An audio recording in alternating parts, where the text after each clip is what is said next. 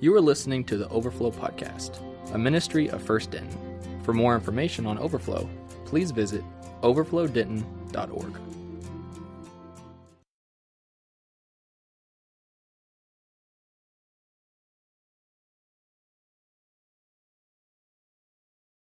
Well, tonight is how do we find Mr. or Mrs. Right? And we're going to dive right into it. So, Proverbs chapter 31.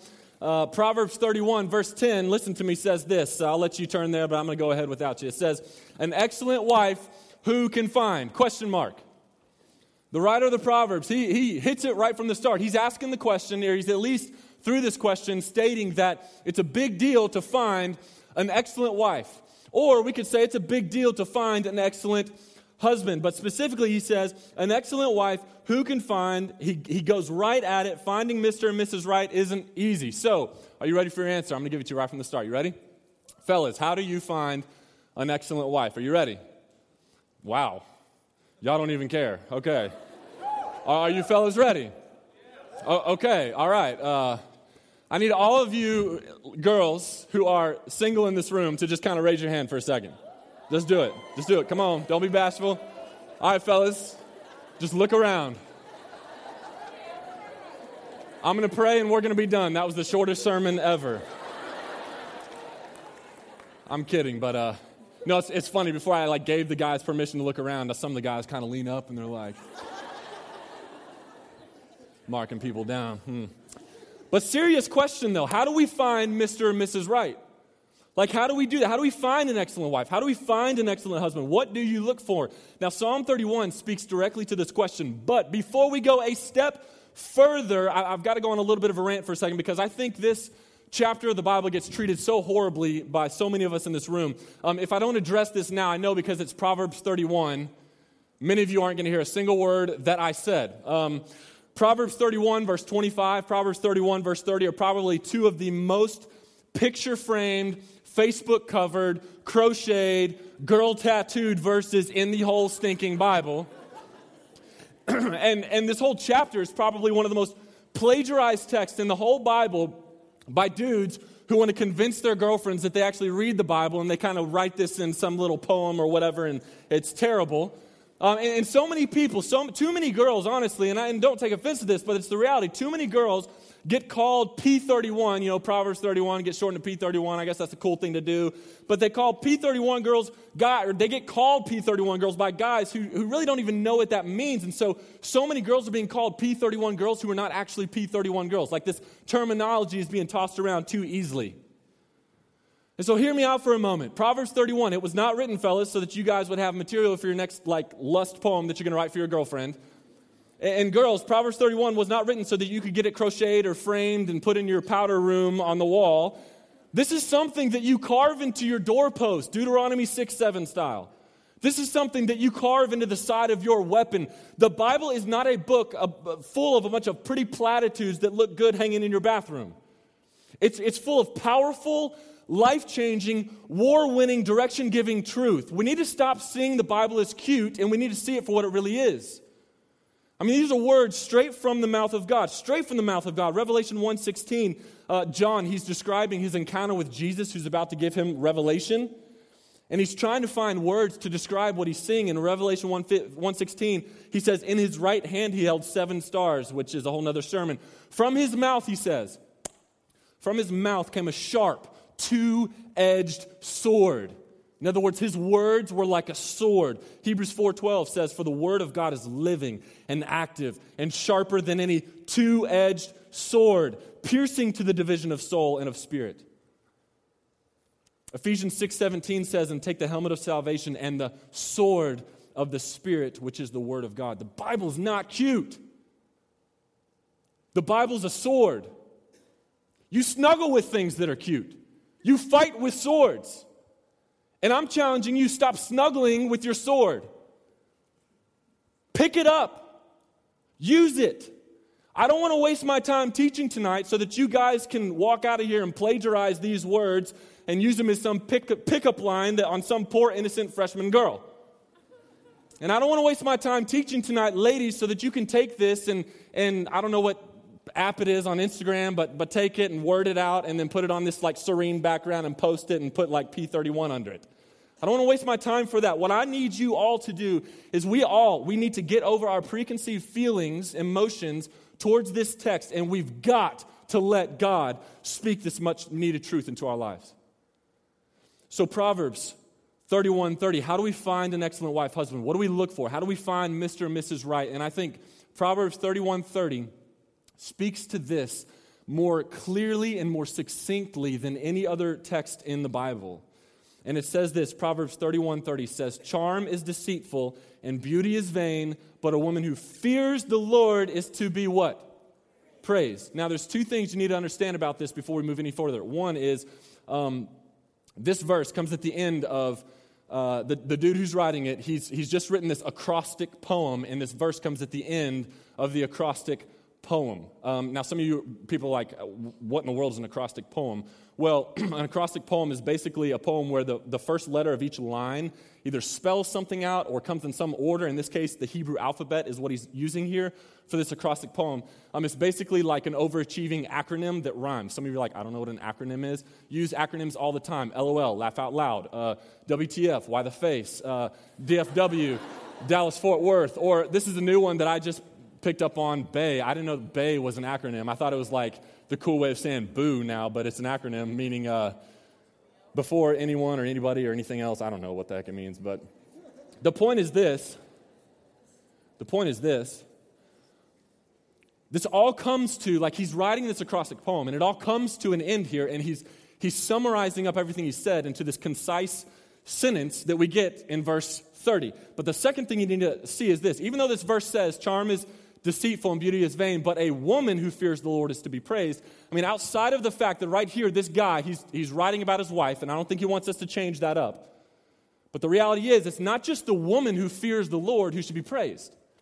Anyone, like any human being who fears the Lord, man or woman, should be praised. It doesn't matter. Like, man, the most praiseworthy, the most noteworthy quality that any human can have is that they fear the Lord.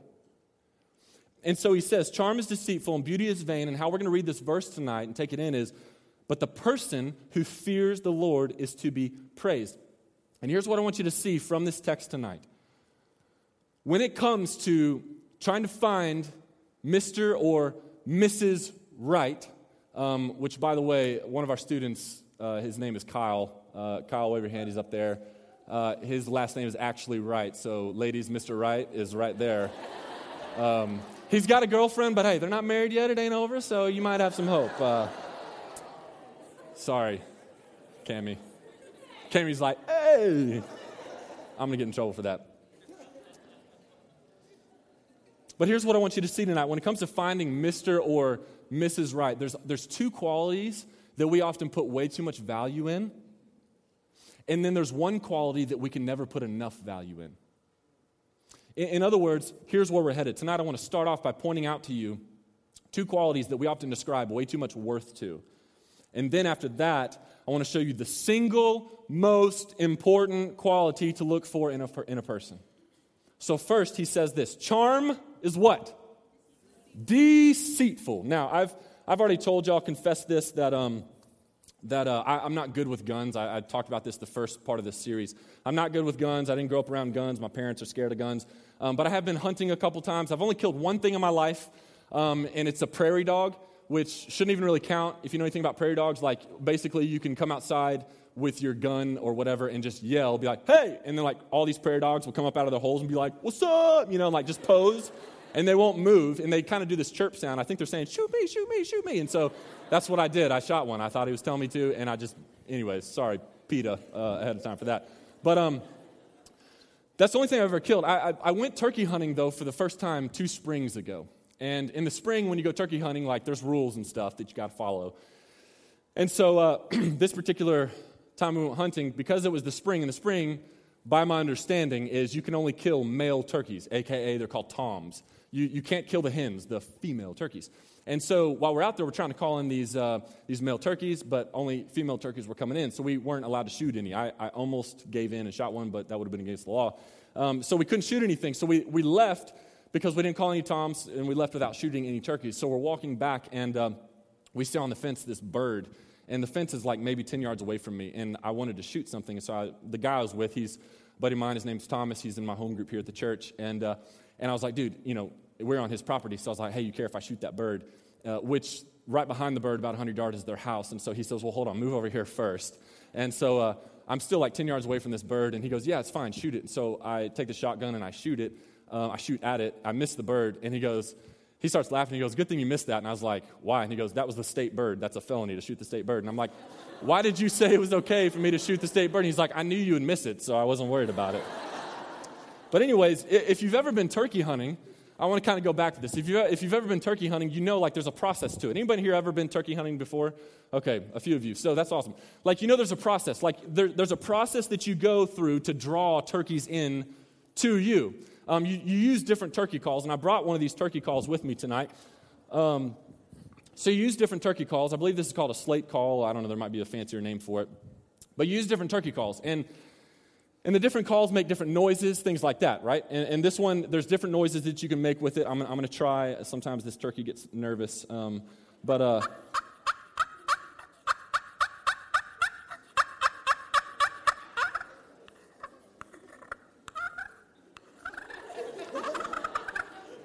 Now, you can't laugh while you're hunting, so.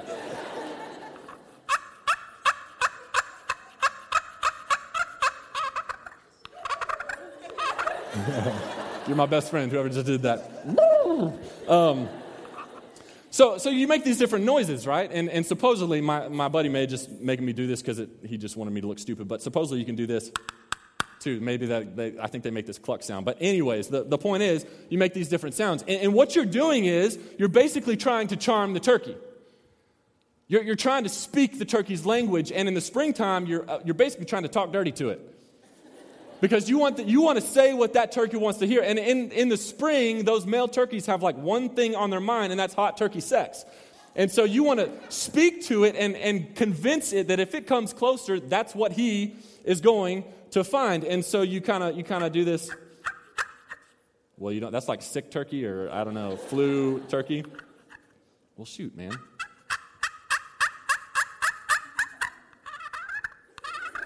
That's like that's like uh, hey baby, come on over here.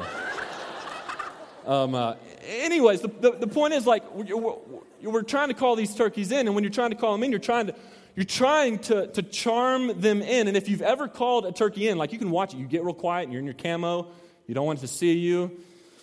And, and, and, you're watching, you can just see, like in their little bitty turkey mind, they think that they're walking into like this, they're about to find turkey love. But the reality is, what are they walking into? Death trap, yo. They're walking into this death trap. And all because they've fallen for this, in this case, not so high quality, but hopefully in other cases, high quality turkey calls. And, and what's happened is through doing this turkey charm call, we've made them think that we're another turkey who wants to hang out with them, if you get what I'm saying. We've made them think that we're another turkey that, that, that is acting like we care about these other turkeys, but the reality is we're just like cold blooded killers. I haven't killed a turkey, so I guess I'm not, but like we're just killers hanging in the woods trying to kill them. And, and, and the point is this charm is deceitful. You want to date somebody, you want to marry somebody who's going to lead you towards life, not towards death. And listen, girls, you especially, I, I, feel like have to watch out for this. Guys will spit all kinds of game just to get what they want from you. Now, you can't be amen in that. You aim, you, that's the one thing you amen from me. You don't amen everything else. Come on. You are on amen timeout for the rest of the night, okay? Guys will spit all kinds of game, okay, at, at you, ladies. And there's, there's, there's, there's plenty of guys that are going to spit this mad game at you, but they don't have your best interests in mind. And they're not going to lead you towards Jesus. Unfortunately, this story I'm about to tell you, I, as I was studying this week, I, my mind kept coming back to this story a couple years ago. And what I was going to say, unfortunately, this is not an isolated occurrence. This is something that happens semi frequently. But a couple years ago, I, I, had a student in my office. I was meeting with, I had a couple of other um, leaders with us, and we were meeting with this student, this, this, this girl, and she begins to share what had been going on with, with her boyfriend. They'd essentially been living together, sleeping together, and, and as she's telling us about their relationship that she was really struggling with, it became very clear that he was simply using and abusing her But she didn't realize it. And, and let me just pause there and say this. I, I would not doubt for one second that there are many girls in this room who are being used and abused by your boyfriends, but you don't even realize it. But she was being used and abused by her boyfriend. And, and, and because he, he kept telling her that he loved her, and he kept expressing different emotions like she, she couldn't leave him. And it was so obvious that this dude did not love her. He just wanted to get from her what he wanted. Charm is deceitful. And, and, though I think you girls are more susceptible to being deceived by charming guys, it works both ways, fellas. Proverbs chapter 5, verse 1 says this My son, be attentive to my wisdom, incline your ear to my understanding, that you may keep discretion and your lips may guard knowledge. For the lips, he says, of a forbidden woman drip honey, and her speech, her speech is smoother than oil. But in the end, she's bitter as wormwood. Fellas, we are not um, immune to this idea of being deceived by charm. In fact, it's dangerous for everybody. Charm is deceitful. And all too often, we allow ourselves to get swept away with words. But if we're not careful, you might get swept into something that you don't want to get swept into. Because charm is deceitful. But second, he says this beauty is what? He says, beauty is vain. It's interesting to do a little word study here on the word vain. And, and side note, when I say word study, this is a, this is a great study tool um, or tip for you. When I say word study, what I mean is we understand that the Bible was not written in English. You understand that, right? I mean, obviously it's written here in English. This was translated into English. It was not written in English. You got that, right? The Old Testament was written in Hebrew, the New Testament was written in quiz. Greek, okay, yeah, yeah. Some of y'all are just too scared to say it. Yeah, Greek, you're right, nerd. Uh, Hebrew and Greek. And so when I say word study, what I mean is if you've taken any language before, you understand that some things get lost in translation. Now, pause for a second. I'm not saying that the, the Bible that you read in English is not correct or, or accurate. That's not what I'm saying. But what I am saying is there's value in going sometimes to the original word and, and seeing what it all is packed into that word. And sometimes certain words, you know, in this case, Hebrew, are not always translated the same English word. You follow my train of thought? So in this case, um, the, uh, the, the, the Hebrew word for vain is the word havel. And, and so it's interesting to go and look and to see the different ways that this word havel is translated in Scripture. And, and I'm so fascinated, um, which actually I meant to tell you this too. So word study helps. So some of you are like, well, I can't read Hebrew, I can't read Greek, I can't really either. But there's some great tools out there to help you. And one free online tool is blueletterbible.com. Um, it's a tool that I use just as a quick resource. resource. There's better tools out there, but it's free, blueletterbible.com. You can go on there, click on the word, and it'll help you do the word study. But it's very fascinating to look at this word, havel, and see the different words that are used to translate it in Scripture. And there's a few of them um, breath, vapor, uh, empty, nothing, um, worthless, and then two others false and idle. And I find those words so interesting. Now, they use vain here because that's what works here, that's what fits here, not just in English, but like in the use of that Hebrew word, that's how it should be translated. But in that Hebrew word, it carries really a pretty, pretty stout meaning. I mean, I find it so fascinating that the word idol can be translated from the word havel. I mean, how often do we idolize beauty? How often do we idolize beauty? We do this in so many ways. First, in pursuing it ourselves. Like so many of you, so many of us in this room, we make a God out of, out of our desire to be beautiful or, or our desire to be good looking. And so your sanctuary is the weight room, or your sanctuary is the treadmill, your sanctuary is, is the tanning bed.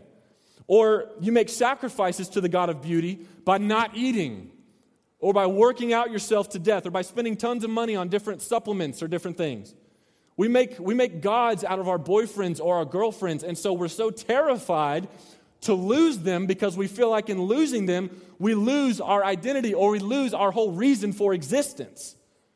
And in some cases, your sanctuary is your bedroom. That's where you worship. You worship the God of beauty on your bed. We make gods out of the female and the male body. And your sanctuary is essentially wherever your computer or your iPhone is and a little bit of privacy. You make daily sacrifices to the God of beauty by spending so much time and so much money looking at pornography. We idolize beauty. But he also, uh, one of the ways this word uh, havel can be translated is false. Like you can't get a true gauge of a person simply by the way they look. And when I think, uh, while I think girls are usually more susceptible to being deceived by charm, guys are usually more susceptible to being deceived by beauty. Fellas, we can become so blinded by this. We'll compromise so much just because she's beautiful in our eyes.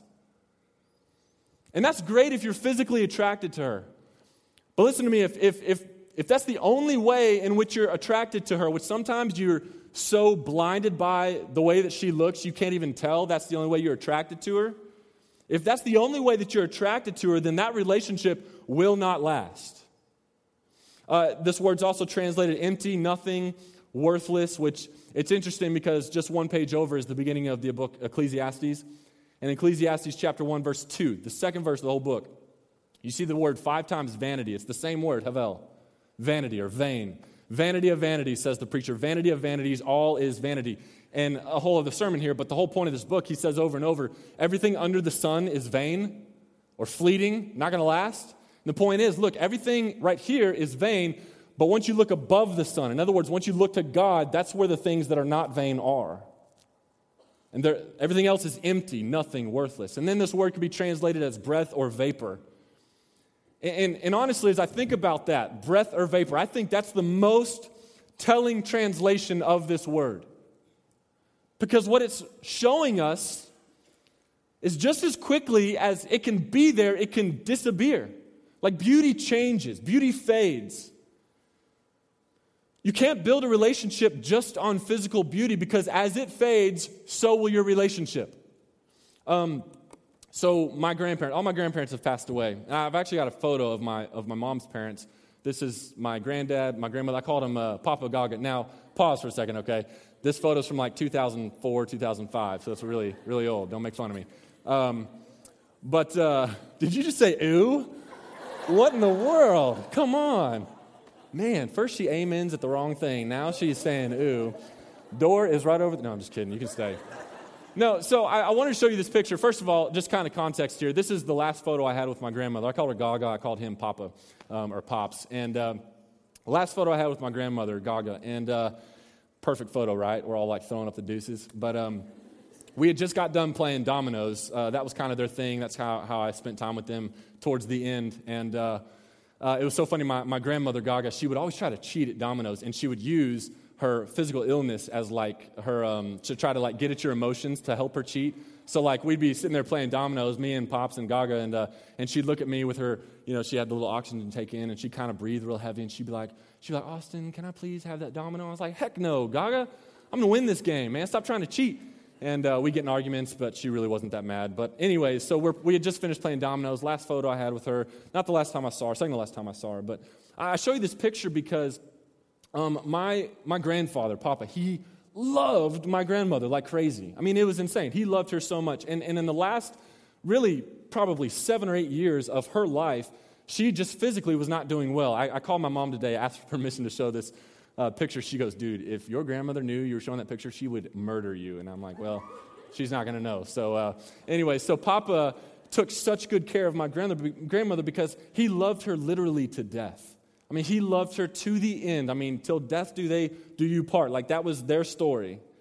And, and I think that's so awesome because I was thinking back, like, I've got another picture of when they first got married. Um, maybe, there it is. It's kind of stretched out. They look a little goofy, but you know, you look at this photo, and I got some good genes, right? Like, they're good looking people. Uh, I think they missed me, but. Uh, you know, you look at this photo compared to the other photo, and they look totally different. I mean, years later, I don't know what year this was in, it was a long time ago. But they looked totally different, you know, over those years. And, and you know, I look at, I think about the other photo. I, my parent, my grandparents were awesome. They were beautiful people, um, physically, emotionally, spiritually. Um, and, and here, obviously, they're, they're beautiful people, but like their physical appearance changed for both of them. Yet, it didn't change like their relationship. And the reality is, over time, your physical appearance is going to change. Like, that's what I want you to see. This is why you can't build a relationship just on physical beauty. Because if you do, as the physical beauty fades, so is your relationship going to fade. The foundation of your love cannot be physical beauty. The physical attraction is good and it's even important, but it's not at all the foundation. It cannot be the foundation. So he says, Beauty is vain. You can take the photo down. And finally, he says this, but, but a woman, and as we're reading it, but a person who fears the Lord is to be praised. This right here is the single most important quality to be found in a person. Though we often place way too much value on those first two qualities, we can never place too much value on this one quality. So he says, charm is what? Deceitful, and beauty is vain. But the person who fears the Lord is to be praised. This is the most important thing that you should look for when you are trying to find Mr. or Mrs. Right. Do they fear the Lord? If they don't, nothing else matters. Like, walk away earlier rather than later. Walk away. And notice what it doesn't say. It doesn't say uh, the person who goes to church is to be praised. This is important. Notice that it doesn't say the person who goes to church is to be praised. Notice it doesn't say the person who uh, believes in God is to be praised. It doesn't even say that. Um, I, I, I, I, can't tell you how many times I've had conversations with students, many of you, and then um, just other people in my life, and, and they're dating somebody, guy or girl, they're dating somebody, and, and uh, they, uh, they've been going out on dates for a while, like not just one or two dates, they've been going out on multiple dates. And, and I'll ask the question well, does she love Jesus, or does he love Jesus? And so often I get answers back that sound like this Well, I don't know yet. We haven't really talked about it. Or I'll get, Well, yeah, he goes to church or she goes to church. Or I get this one, I can't tell you how many times I get this one. They'll say, Yeah, he does believe in Jesus, but he doesn't like to talk about it he, just because it's kind of his personal faith. He likes to keep that to himself. Or, or they'll say something like, um, I don't know, we're still, we're still figuring that out. And when I hear that, I just want to be like, Listen, if you don't know by the end of the first date whether or not they love Jesus, then either A, they're mute, or B, they don't love Jesus. I'm serious. Anybody can go to church and not fear God. Anybody can believe in God even and not fear God. James 2:19 says, "You believe that there's one God?" Like James, he's kind of being sarcastic here. He says, "You believe that there's one God? Good. Even the demons believe that." He can believe in God and not fear God. She can believe in God and not fear God. Just because someone goes to church doesn't mean they fear God. He says the person who fears the Lord is to be praised.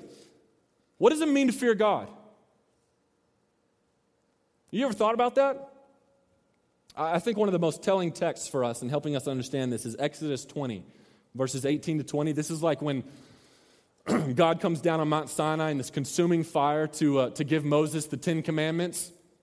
And, uh, and it's interesting what we read here.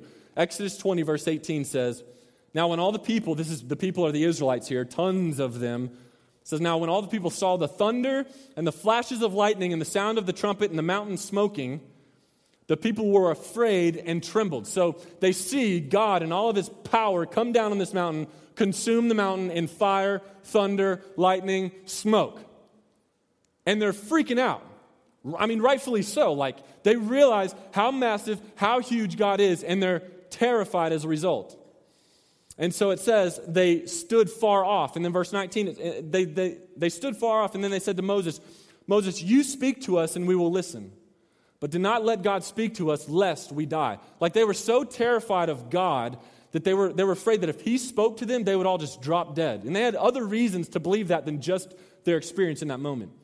So, verse 20 says Moses said to the people, Don't fear, for God has come to test you, that the fear of him may be before you, that you may not sin. Now, listen to that because that's kind of a, no, that's definitely a confusing verse.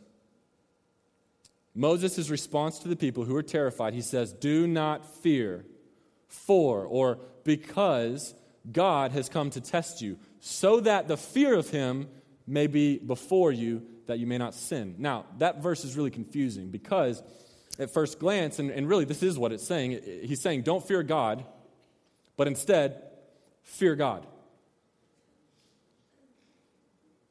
I mean, you seeing that in the text? He's saying, look, hey, stop freaking out. Freak out. It's weird. Like, it doesn't make sense, but it makes perfect sense when you, when you think about it. These people saw how massive God is. They saw how powerful and even violent his presence was on the mountain. And they were terrified of being destroyed by God. But I love how John Piper puts it. He said this The fear of kindling God's powerful wrath against sin ought not to drive us away from God, but to God for mercy. And then he goes on, he says, If you're running from God because you're afraid of him, then you're not yet as afraid as you ought to be. Now, think about that. He says, If you're running from God because you're afraid of him, then you're not yet as afraid as you ought to be. In fact, your very flight is a mockery of God, presuming to think that you could even outrun him. If you really fear him, and love your own life, stop running, turn around, and hug his neck for dear life. I love those words, and, and this is going to be a terrible illustration, but it's going to have to work. Um, so, I, I love dogs. I absolutely love dogs. That's one thing I wouldn't shoot. Uh, cats, another story, but I love dogs. And uh, around my apartment, there's, there's two people that live like downstairs next door to me, and then downstairs behind me in those apartments, there's two massive and very intimidating dogs. And like, I don't really get scared of dogs, but sometimes these dogs scared me. Now, I've, I've met both of the, if you meet, can you meet a dog? I've met both of these dogs before. and, um, and they're both very nice dogs, but one is a German Shepherd, huge German Shepherd, with a huge bark. Um, and then the other one is a pit bull. And, you know, pit bulls have psychological problems, so they're all scary. Um, but, so, pit bull, German Shepherd. And so, like, I've met them before, and oftentimes I'll come out of my apartment and I'll walk downstairs, and the German Shepherd is out on the little patio behind the gate, thankfully, and he'll just suddenly, I won't know he's there, and he'll just see me and just start to bark like crazy. And when he's barking like crazy, I, I don't know if he's barking like, hey, I remember you, let's hang out, or if he's like, I, I, I, either I remember you and I hate you, or I don't remember you, I'm going to kill you. You know, I don't know which one it is. And so it kind of freaks me out, and I don't really get close to it unless his owner's there. But then I'll walk around the corner more to where I park my car. and uh, sometimes the pit bull is out on their patio. And he'll start jumping up, like almost to the point of jumping over the fence. And he's barking like crazy, and his eyes are like freaky looking. And so I'm thinking the same thing. I don't know if you're barking because you remember me and you want to hang out with me, or like you, you don't remember me and you want to kill me. I don't know what it is. But there was one time I was walking out of my apartment to my car, and my neighbors downstairs had their pit bull out, not on a leash. And uh, I come around the corner and kind of startled them, and the pit bull uh, just takes off like running. Dogs don't run like that, but anyway, he takes off running at me. And, uh, you know, it happened like in a split second, but it happened really slow in my mind. And so, like in my mind, I, I see this pit bull turn, and he's like barking, and he's running, running at me. And uh, that's just weird. I can't do that. so he's running at me. And in my mind, in that split second, like, here's what goes through my mind. My first thought was like, ah, you know, like run. But you don't run from dogs. Like you just don't do that, okay? One, you're not going to outrun a dog unless it's like this dinky wiener dog. Or, I don't, I don't know if y'all know the Rollins, Kevin and Vivian Rowland. They may actually be here tonight. Are they here? Are y'all here? No. Oh, yeah, they are, they are here. What's up? So, they're some of our life group leaders uh, on Sunday mornings. And uh, they have this, uh, this disgusting mutant dog that's like, it's huge and its belly, like they don't even have to clean their floor because the belly just sweeps the floor as it goes by. And uh, it's got this nasty mucus coming out of his eyeballs. So, like, like you can outrun, actually, you can outwalk that dog. Uh, you'll be fine. But you don't, you don't run from a dog first because you're not going to outrun most dogs. Um, but secondly, you don't run because when you run, it somehow it like it evokes or sparks this aggressive like side to the dog. And I don't know if it's aggressive like like hey why are you running away? You must have done something crazy. I'm going to come kill you, you know? Or like, uh, I, or, or, like if it's, hey, uh, why are you running away? I want to play with you. You're going to play with me. I'm going to, you know, chase you down. I don't know what it is, but either way, it sparks this aggressive response. So you don't run from dogs. So instead, like I threw that idea away, all this still happening like a split second. And so I braced myself, right? Because I didn't know what the dog was going to do. And I accessed my inner ninja just in case I needed to punt the dog, you know? and it jumps up at me and I'm still like, okay, what's about to happen? So I kind of move my face away, put my hands like this, and then he just starts to lick me like crazy. And I'm like, really? Like, you could have approached me a little bit differently, bruh. now, the illustration completely breaks down, but here's the point. So, to fear God, is to know his power. It's to know his hatred of sin and to know that he's the only one who can destroy you, yet simultaneously, he's the only one who can save you. And, and most fear causes us to run away, right? But our fear of God causes us to actually run to God. And this is one of the many paradoxes of Scripture. Like you want to lose your life, or you want to save your life, lose your life, or many of the first will be last. Well, in this case, the fear of the Lord doesn't drive us away from Him, but actually drives us closer to Him. And listen, the fear of the Lord is a significant thing, and it's significant because of this right here. If, if your greatest fear is God, there's no room for the fear of anything else. Now, think about that. If your greatest fear is God, there's no room for the fear of anything else. It's true. There's no room for the fear of, fear of anything else. If you fear God, then you won't fear death.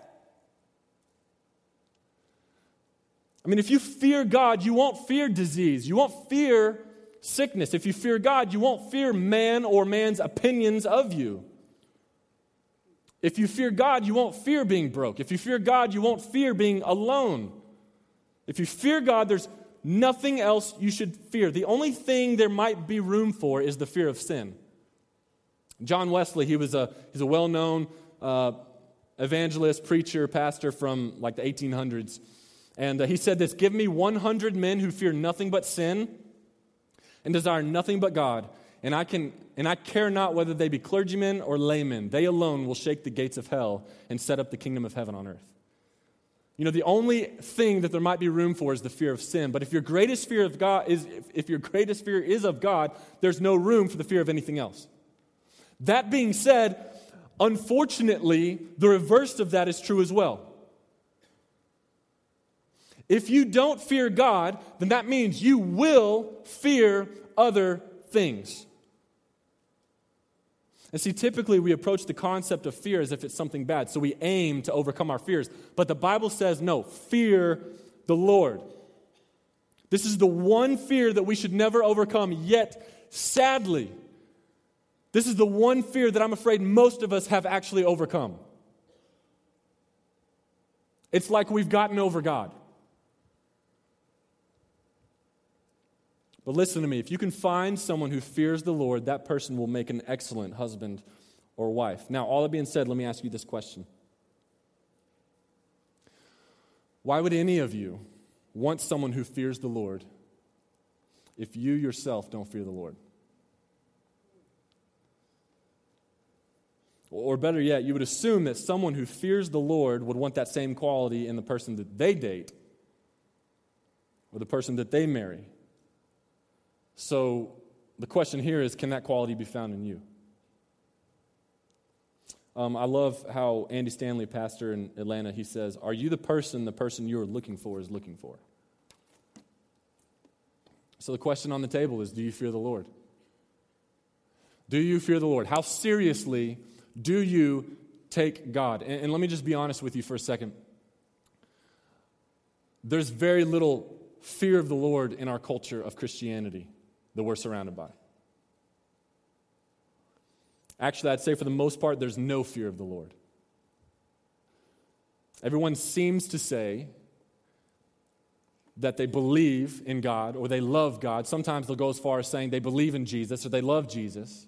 But that quote unquote belief or that quote unquote love doesn't really affect the way that they live. Our acknowledgement that God exists is almost humorous because it has less effect on us than a child's acknowledgement that Santa or the tooth fairy exists. If we feared the Lord, we would have a much less casual approach towards sin and a much more urgent response to the Great Commission. So the question on the table is what do you fear? Who do you fear? What do you fear most? What's your biggest fear? And let me tell you what I think a lot of you fear most. I think many of you, or maybe this is maybe not what you fear most, but this is one of the things you fear. It's like up there. Many of you, you fear being alone. For many of you, one of your greatest fears is being single the rest of your life. And let me just uh, let me speak to this one for a minute. It's about to get real in here. So I'm 30. I'm not married. I don't know if you knew that. I'm not married. I'm 30, I'm not married. I want to get married. I have the desire to get married. I don't want to be a lifer, somebody with the gift, you know. I want to get married. But, but listen to me. That being said, I would much rather be single and faithful to Jesus than married and have to sacrifice my ability to be faithful to Jesus. If you fear the Lord, there's no room for the fear of being single your whole life. And think about this. Why? Why is that the case? If you fear the Lord, there's no room for the fear of being single the rest of your life. Why is that? If you fear the Lord, you trust God. And, I'm not saying none of this, oh, oh, I'm dating Jesus, bull. Like, you don't date Jesus.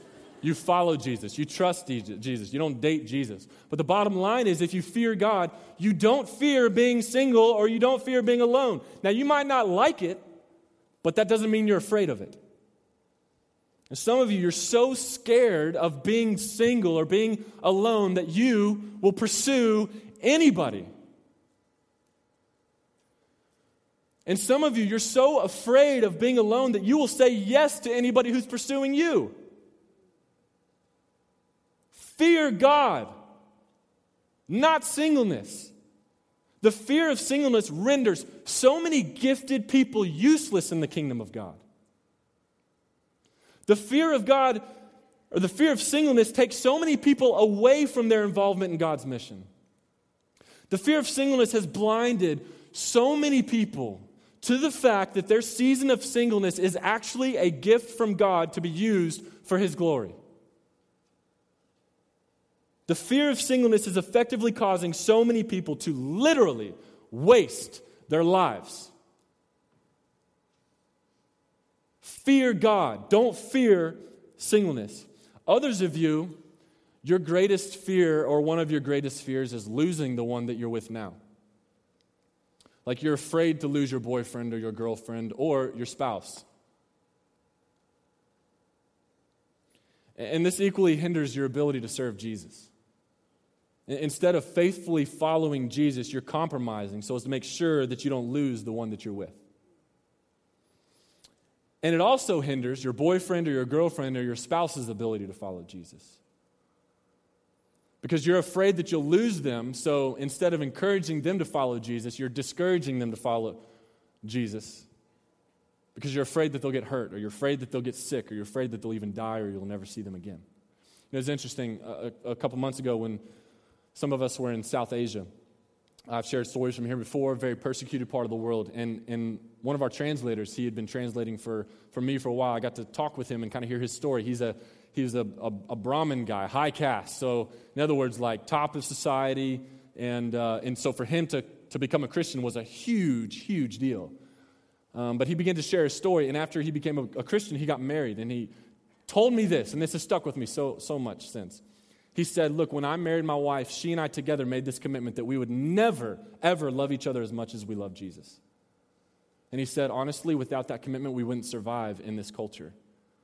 And, and then he began to share some stories where they had been heavily persecuted, physically persecuted, like their life was being threatened, literally. And moments where he would look at his wife and she would look at him and she would encourage him do not stop do not deny Jesus. Keep on going. I love you, but I love him more, and I'll see you when we get there. Some of us, our greatest fear is losing these people that we're close to. And in doing that, it hinders our ability to follow Jesus and it hinders their ability to follow Jesus. And let me just say this if you get married one day, it's probably going to make you a pretty bad parent, too. Because you're going to be so terrified of losing your kids. And instead of encouraging them to follow Jesus, you're going to hold them back from following Jesus because you don't want them to get hurt. You don't want to lose them. You don't want them to move to the other side of the world where God's actually calling them to go.